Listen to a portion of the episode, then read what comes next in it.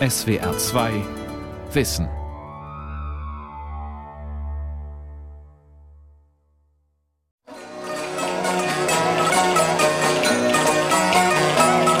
Zunächst einmal sieht man vom Ort gar nichts. Timia ist eine sogenannte Bergoase. Du siehst also, wenn du durch diesen schmalen Felseinschnitt näher kommst, zunächst einmal nur die Palmen, also gar keine Häuser. Dann stellst du mit Erstaunen fest, dass da auch Menschen sind. Siehst immer noch keine Häuser. Frauen, die am Brunnen Wasser hochziehen. Kinder natürlich, immer wieder viel Kinder. Und dann erst langsam hinter den Palmen, die, die rechts und links dieses Tales stehen, erkennst du dann die würfelförmigen Lehmhäuser. Werner Gartung ist Fotograf und oft mit dem Auto durch Nordafrika gereist, um Fotos zu machen. Vor einigen Jahren wollte er die Wüste Ténéré im Niger durchqueren, diesmal auf einem Kamel mit einer Salzkarawane der Tuareg. Die Karawane startete in der Bergoase Timia. Und dazu noch was ganz Interessantes, dass die Häuser im Grunde gar nicht die traditionelle Bauweise der Tuareg dort darstellen. Sie wohnten bis vor dreißig Jahren fast ausschließlich in diesen bienenkorbförmigen Hütten und haben aber jetzt mehr und mehr die Bauweise des Südens übernommen. Diese Häuser sind pflegeleichter, die halten also schon einige Jahre durch. Es regnet ja relativ selten, während diese Bienenkorbhütten doch jedes Jahr nicht gepflegt werden mussten. Häuser für die Wüste, klimagerechtes Bauen im Sand. Eine Sendung von Hardy Tasso. Diese Bienenkorbhütten, die sind aus den Fasern der Dummpalme. Das heißt also, es sind Pflanzenfasern, die einzelnen Blätter werden dann aufgeribbelt sozusagen und aus den Fasern kann man auch Matten machen, man kann Sandalen machen und eben auch diese Hütten. Ein Drittel der Landmasse der Erde sind Wüsten oder Halbwüsten. Wie viele Menschen in Wüsten leben, ist nicht genau bekannt. Allein in der Sahara sollen es fünfeinhalb Millionen sein. Menschen haben im Laufe der Geschichte die verschiedensten Wohnbauten in Sand- und Steinwüsten errichtet. Von Zelten aus Palmfasern oder Tierhäuten, über einfache Hütten aus gestampftem Lehm bis hin zu stabilen Häusern aus Stein. Dabei mussten alle Wüstenbewohner eine Besonderheit gleichermaßen beachten: die extremen klimatischen Verhältnisse von Wüsten. Man denkt ja unwillkürlich, Wüste ist heiß. Die Leute selbst sagen ja zur Wüste, es ist ein kaltes Land mit einer heißen Sonne. Das heißt, dass es tagsüber sehr heiß ist, auch im Winter, aber gerade in den Wintermonaten nachts erbärmlich kalt werden kann. In den Sommermonaten hat man dann eine trockene Hitze und dann kannst du in den Monaten Mai bis Juni, Juli doch schon so sechsundvierzig Grad im Schatten haben. Also es wird dann sehr heiß.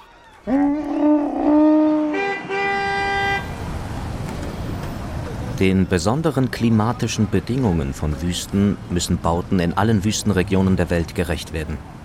Zum Beispiel auch in den modernen lauten Städten der Vereinigten Arabischen Emirate auf der arabischen Halbinsel, einem der größten Wüstengebiete der Erde. Die Wolkenkratzer in Abu Dhabi und dem knapp hundertvierzig Kilometer entfernten Dubai scheinen jede andere Metropole der Welt übertrumpfen zu wollen, an Höhe, ausgefallenen Formen und Prunk. Fantasievoll geschwungene Bauten tragen glitzernde, funkelnde Fassaden, die sich mit Hilfe modernster Technik automatisch verdunkeln, wenn die Sonne zu heiß brennt. Blitzsaubere Avenuen, schicke Boulevards und superbreite Einkaufsalleen zergliedern die Städte in akkurate Schachbretter. Auf vielen Feldern, kaufmännisch strategisch über die Stadt verteilt, erheben sich ultramoderne, selbstverständlich klimatisierte Einkaufszentren, Shoppingparadiese, in denen über versteckte Lautsprecher der Imam zum Gebet ruft. Und natürlich leuchtet in Abu Dhabi schneeweiß die riesige Sheikh Zayed Moschee, die vierzigtausend Gläubigen Platz zum gemeinsamen Gebet bietet. In Dubai überragt dafür mit achthundertachtundzwanzig Metern der Burj Khalifa alle anderen Bauwerke der Welt. All diese gewaltigen, glitzernden, hochtechnisierten Gebäude entstanden in den vergangenen fünfzig Jahren. Bis in die neunzehnhundertsechziger Jahre war Abu Dhabi eine kleine Stadt auf einer Insel im Persischen Golf, ganz nah dem Festland, das weitgehend Wüste war und größtenteils noch heute ist.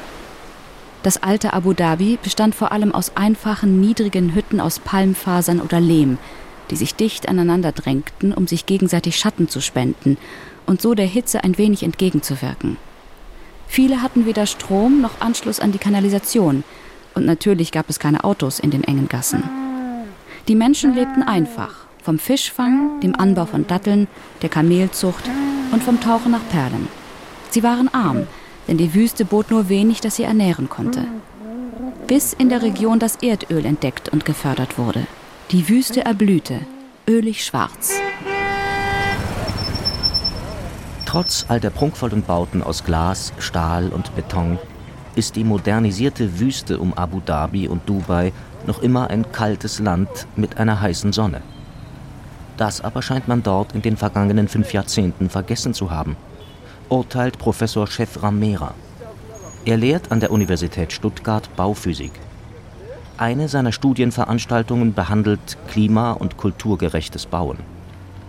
Die Wolkenkratzer in den Vereinigten Arabischen Emiraten aus Glas, Stahl und Beton, sagt Mehra, widersprechen allen Regeln klimagerechten Bauens.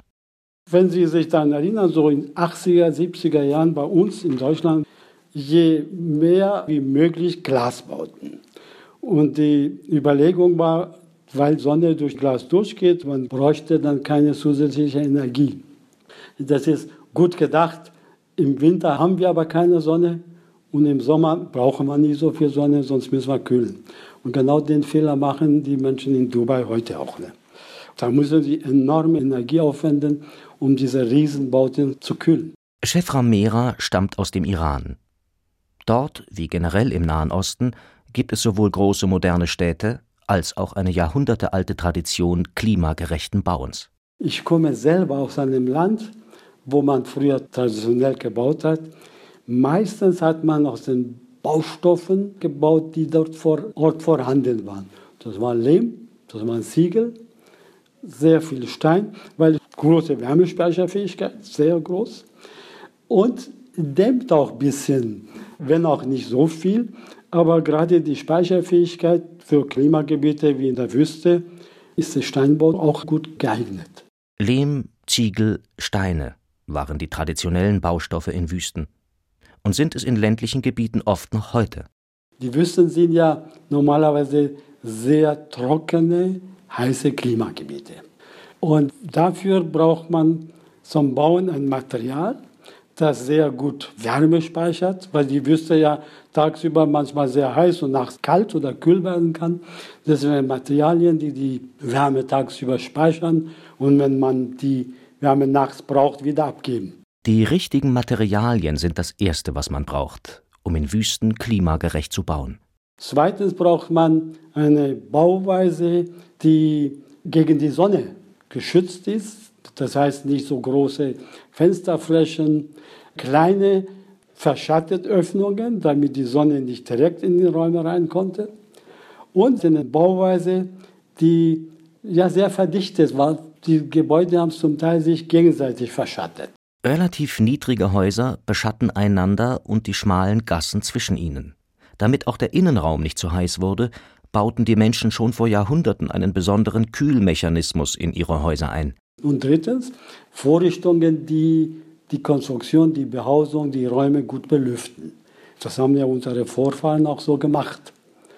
Entweder haben sie kleine, versteckte Öffnungen gehabt oder die dortige Klimaanlage Windtürme. Der traditionelle Windturm im Nahen Osten ist ein aus Steinen gemauerter, hohler Turm innerhalb eines Hauses. Oft befindet sich an jeder der vier Ecken eines Gebäudes ein Windturm. Er ragt über das Dach des Hauses hinaus, ist oben und unten geöffnet und fängt so den Wind in der Höhe ein. Wie ein großer Kamin leitet er den Wind dann hinab in die unteren Räume des Hauses und bildet so eine natürliche Klimaanlage. Heutige Architekten in Städten wie Abu Dhabi und Dubai missachten die bewährten Traditionen des Bauens. Die Verwendung speicherfähiger Baumaterialien, eine Bauweise, die vor der Sonne schützt, und natürliche Klimaanlagen, die die Räume gut durchlüften. Bauphysiker Shefram Mehra beklagt: Man lernt aus den Altbauten nicht, sondern man ja, beleidigt sie sogar, indem man sagt, ja gut, das war so alte Bauweisen, die heute nicht mehr so modern sind. Man hat daraus nicht gelernt und genau das fehlt uns, dass wir aus diesen alten Konstruktionen, Bauweisen lernen, daraus Prinzipien, Regeln ableiten, die wir in der heutigen neuen Bauweise realisieren könnten. Seit Anfang dieses Jahrtausends scheint es so, als habe der Präsident der Vereinigten Arabischen Emirate, Sheikh Khalifa bin Zayed Al Nahyan, aus den Baufehlern der letzten Jahrzehnte gelernt. Er will einen Teil der Wüste um Abu Dhabi auf völlig neue Weise bebauen. Die Idee ist, mit Masdar City eine der ökologisch nachhaltigsten Städte der Welt zu schaffen. Das war die Vision ganz am Anfang und das ist sie auch heute noch. Chris Shi Longwan ist als Chinese Gastarbeiter in Abu Dhabi, wie rund fünfundachtzig Prozent der Einwohner dort. Aber er ist oberster Chef des Entwicklungsteams für ein neues ökologisches Stadtviertel in Abu Dhabi, Masdar City. Die Modellstadt liegt etwa dreißig Kilometer entfernt vom Stadtzentrum Abu Dhabis, dort, wo noch vor kurzem Wüste war. Baubeginn war zweitausendacht. Zunächst einmal haben wir die Sonneneinstrahlung, die Windgeschwindigkeit und das Grundwasser hier gemessen. Wir wollten wissen, welche erneuerbaren Ressourcen uns zur Verfügung stehen. Natürlich haben wir hier sehr viel Sonne und können also insbesondere Sonnenenergie nutzen. Wenn man ein Bauvorhaben wie dieses plant, ist es sehr wichtig, dass man die lokalen klimatischen Bedingungen sehr gut kennt, bevor man irgendwelche grundlegenden Entscheidungen trifft. Masdar City sollte eigentlich zweitausendsechzehn fertig sein. zweitausendsiebzehn standen aber nur etwa zehn Prozent der Ökostadt. Vor allem Bürogebäude, eine Universität, Studentenwohnungen, ein paar Restaurants, wenige Apartmenthäuser, ein Feld mit Solarpanelen. Der Rest ist noch immer Wüste, wenn auch schon flach planiert. In Tunneln unter den bereits fertiggestellten Gebäuden fahren autonome Autos. Sie bringen die Menschen von den Parkplätzen vor Masdar ins Zentrum des Viertels, denn in der Ökostadt sind Pkw verboten. Chris Wan führt durch die Gassen seiner kleinen Stadt. Bei dreißig Grad feuchter Hitze, aber schattenspendenden Palmen. Im Zentrum ein kleiner Platz, über den ein kühler Wind weht, aus einem Windturm. Der Windturm ist fünfundvierzig Meter hoch und wurde nach dem Vorbild der Windtürme in dieser Region errichtet. Über dem Turm weht der Wind stärker und dringt in die Spitze des Turms ein. Dort wird ein sehr feiner Wassernebel versprüht. Der kühlt die Luft ab und da kühle Luft schwerer ist als warme, sinkt sie im Turm herab und weht in diesen Innenhof hinein. Mit diesem Pilotprojekt wollen wir herausfinden, ob solche Außenklimaanlagen tatsächlich funktionieren. Die bereits fertigen Gebäude in Masdar City sind beeindruckend. Sie sind niedrig, höchstens zwei, drei Stockwerke hoch, in verschiedenen Ockertönen wie denen der Wüste gehalten. Und sie stehen eng beieinander, sodass sie den Gassen Schatten spenden. Manche sind mit arabischen Ornamenten geschmückt. Andere tragen Hightech-Elemente, etwa automatisch sich verstellende Lamellen, die die Innenräume vor der Sonne schützen. Das spart Energie für Klimaanlagen. Auf vielen Dächern stehen Solarpaneele, die Strom liefern. Chris Wan bleibt in einem Durchgang zwischen zwei Gebäuden stehen. Meine persönliche Leidenschaft ist passives Design in der Architektur. Wie kann man Kühlung ohne Technologie, nur mit passivem Design erreichen? Diese Gebäude hier sind in Nordwestrichtung gebaut. Nordwest ist die Haupthimmelsrichtung, aus der hier der Wind weht. Da hinten, wo dieser Durchgang beginnt, ist er sehr weit. Aber hier, wo wir stehen, ist der Durchgang sehr eng. Dieser Durchgang fängt den Wind da hinten ein und erzeugt durch seine Verengung eine leichte, kühlende Brise. Solche natürlichen Prinzipien nutzen wir überall in Masdar City.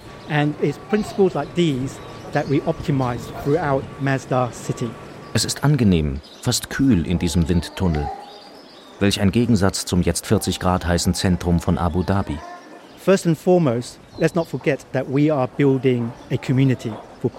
Wir bauen eine Stadt für die Menschen.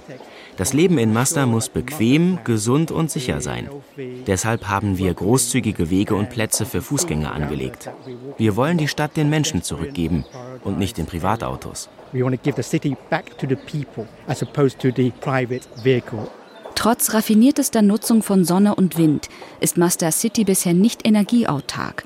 Denn noch bezieht es den Großteil seines Stroms aus dem konventionellen Netz Abu Dhabis. Eines Tages aber, geplant ist momentan das Jahr zweitausendsechsundzwanzig, sollen Sonne, Wind und vielleicht Erdwärme Masdar City mit genügend ökologischer Energie für siebenundvierzigtausend Einwohner versorgen. Allerdings wird die Ökostadt nur für wenige Menschen auch ökonomisch erschwinglich sein. Bei Kaufpreisen von einigen Millionen Euro pro zugegeben luxuriösem Appartement. Bisher ist Masdar City ein ehrgeiziges Einzelprojekt. Die Frage ist, kann diese ökologisch-ökonomische Idee ein Modell für andere Wüstenländer sein? Das Modell in dieser Form, das lässt sich woanders nicht realisieren, weil sich das kein Mensch und keine Stadt leisten kann. Kritisiert Bauphysiker Shefram Mehra von der Universität Stuttgart. Aber er räumt ein: Man will ja heute nachhaltig bauen, einmal ökologisch, ökonomisch und unter Beachtung von sozialen Aspekten. Ökologisch mag Masdar City sein. Ökonomisch ist das mit Sicherheit zuerst mal nicht. Das ist unheimlich teuer.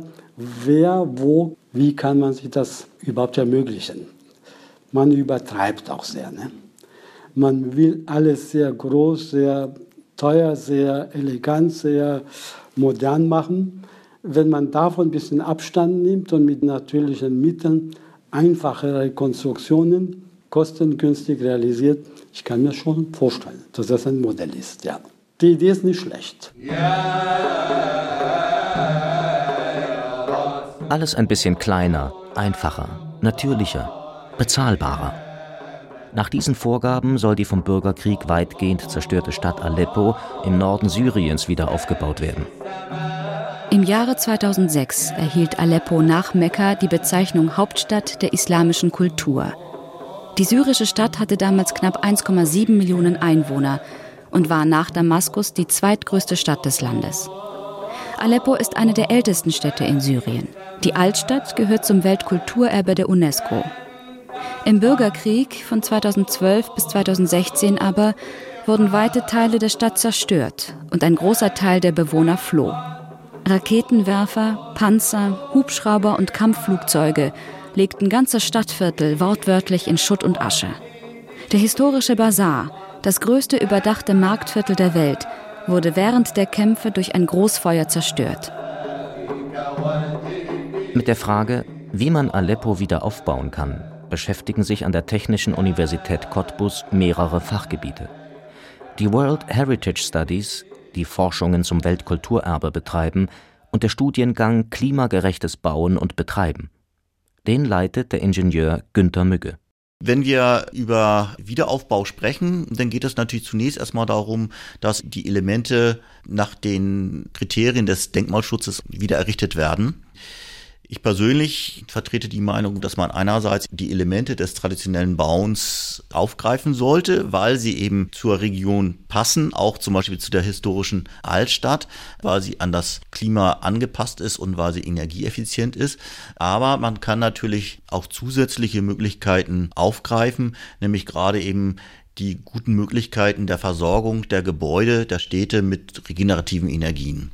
Und insofern wären in diesem Fall gebäudeintegrierte Systeme vorteilhaft, weil sie erstmal nicht sichtbar sind. Das bedeutet, äußerlich sollen die denkmalgeschützten Bauten in Aleppo so wieder aufgebaut werden, wie sie vor der Zerstörung aussahen. Die zusätzlichen Möglichkeiten, etwa zur Energiegewinnung oder Trinkwasserversorgung, sollen im Innern der Gebäude versteckt werden. Denn Solarpaneele oder riesige Wassertanks auf Dächern denkmalgeschützter Gebäude widersprechen der traditionellen Bauweise. Und schön anzusehen sind sie auch nicht gerade. Die versteckten Bauelemente, an die Günter Mügge denkt, wären etwa solche. Also dass man beispielsweise wasserführende Schichten in oberflächennahen Schichten einbringt, um dort warmes Wasser zu gewinnen für die Trinkwasserversorgung. eventuell aber auch für die solare Klimatisierung. In ähnlicher Weise kann man es eben auch für die Gewinnung von elektrischer Energie machen. Da gibt es verschiedene Prinzipien, die untersucht werden müssen, dass man zum Beispiel einen Anstrich durchführen kann und damit Strom gewinnen kann. Die zerstörten Gebäude, die nicht unter Denkmalschutz standen, will Ingenieur Mügge ebenfalls mit neuer Technik versehen, um die Sonne der Wüste als Energiequelle zu nutzen. Dabei denkt er nicht nur an Solarpaneele. Eine Möglichkeit ist zum Beispiel der thermoelektrische Effekt. Der thermoelektrische Effekt basiert auf einer Temperaturdifferenz. Wenn eine Temperaturdifferenz vorhanden ist, kann damit elektrische Energie gewonnen werden. Und das Interessante in diesem Zusammenhang ist, dass wir tagsüber eine sehr starke Aufheizung des Gebäudes haben, dass wir einen Energiefluss in die Bauteile feststellen können und dass in den Nachtzeiten, gerade in den klaren, teilweise sehr kalten Nächten, der Energiestrom sich umkehrt. Und man kann eben beide Phasen im Prinzip zur Energiegewinnung nutzen. Günter Mügge will zusammen mit anderen Mitarbeitern und Studierenden der T U Cottbus traditionelle Bauweisen der Wüste mit ein wenig moderner Technik effektiver machen. Ohne den Luxus wie in Masdar City, den sich nur wenige Menschen und Länder leisten können.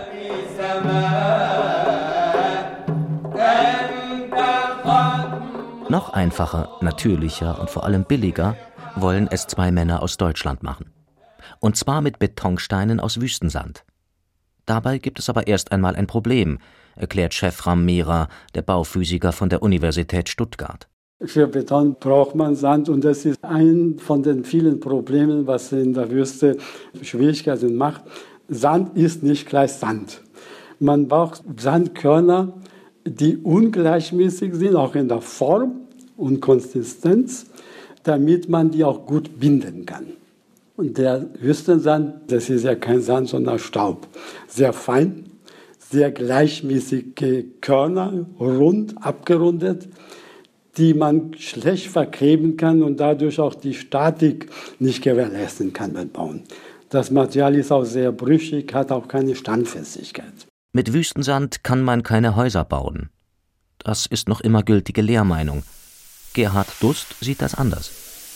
Es gibt zurzeit rund eins Komma zwei Milliarden Menschen auf der Welt, die entweder überhaupt kein Dach über dem Kopf haben oder in sogenannten Informal Settlements, also in Slums, wohnen. Dust ist Geschäftsführer von Polycare. Die deutsche Firma im thüringischen Örtchen Gehlberg wurde zweitausendzehn für eine einzige Aufgabe gegründet, nämlich in einer kleinen Versuchsanlage besondere Steine zu entwickeln und herzustellen. Die sehen wie Legosteine aus und können sehr einfach auch von Laien zusammengesteckt werden. Auch von Menschen ohne Berufsausbildung in Wüstenregionen, etwa in Afrika. Die Grundidee war dabei, wir wollen etwas schaffen, das ein Ehepaar mittleren Alters befähigt, selber ein Haus zu bauen, ohne schwere Baumaschinen, rein mit Muskelkraft.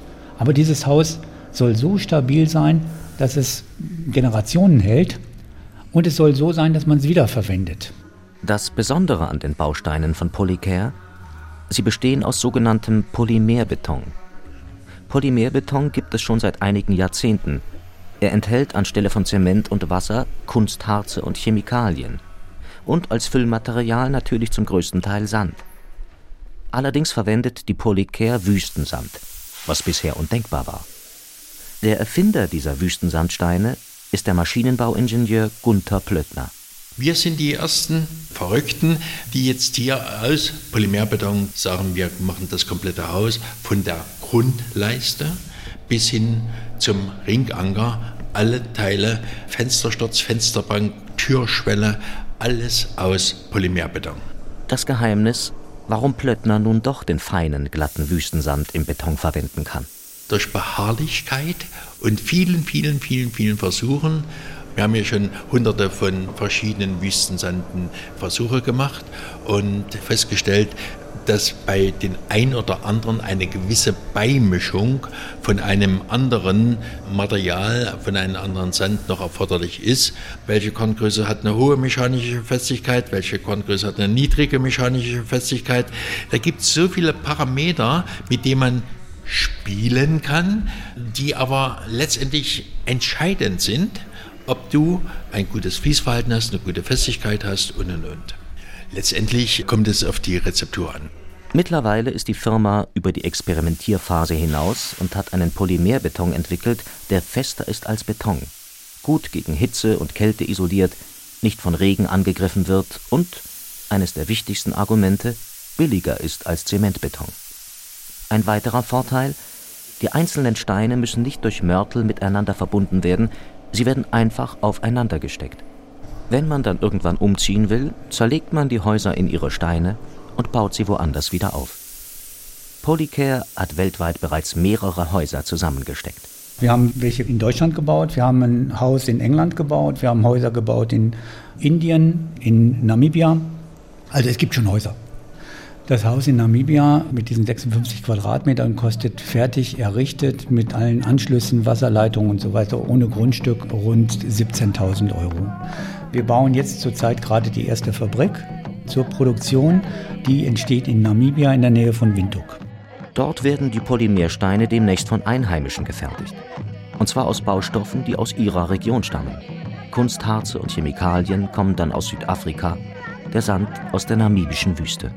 Dieses Haus, das wir als Musterhaus von Deutschland nach Namibia gebracht haben, haben wir der namibischen Regierung geschenkt und die Regierung hat dieses Musterhaus dann weitergegeben an eine Familie Phillips. Der Vater Phillips ist als junger Mann von südafrikanischen Soldaten während der Apartheid zum Krüppel geschlagen worden, lebte mit seinen sechs Kindern in einer Einraum-Wellblechhütte, die eigentlich überhaupt kaum vor den Unbilden des Wetters schützt. In Namibia wird es im Winter relativ kalt, also in der Nacht kann es frieren.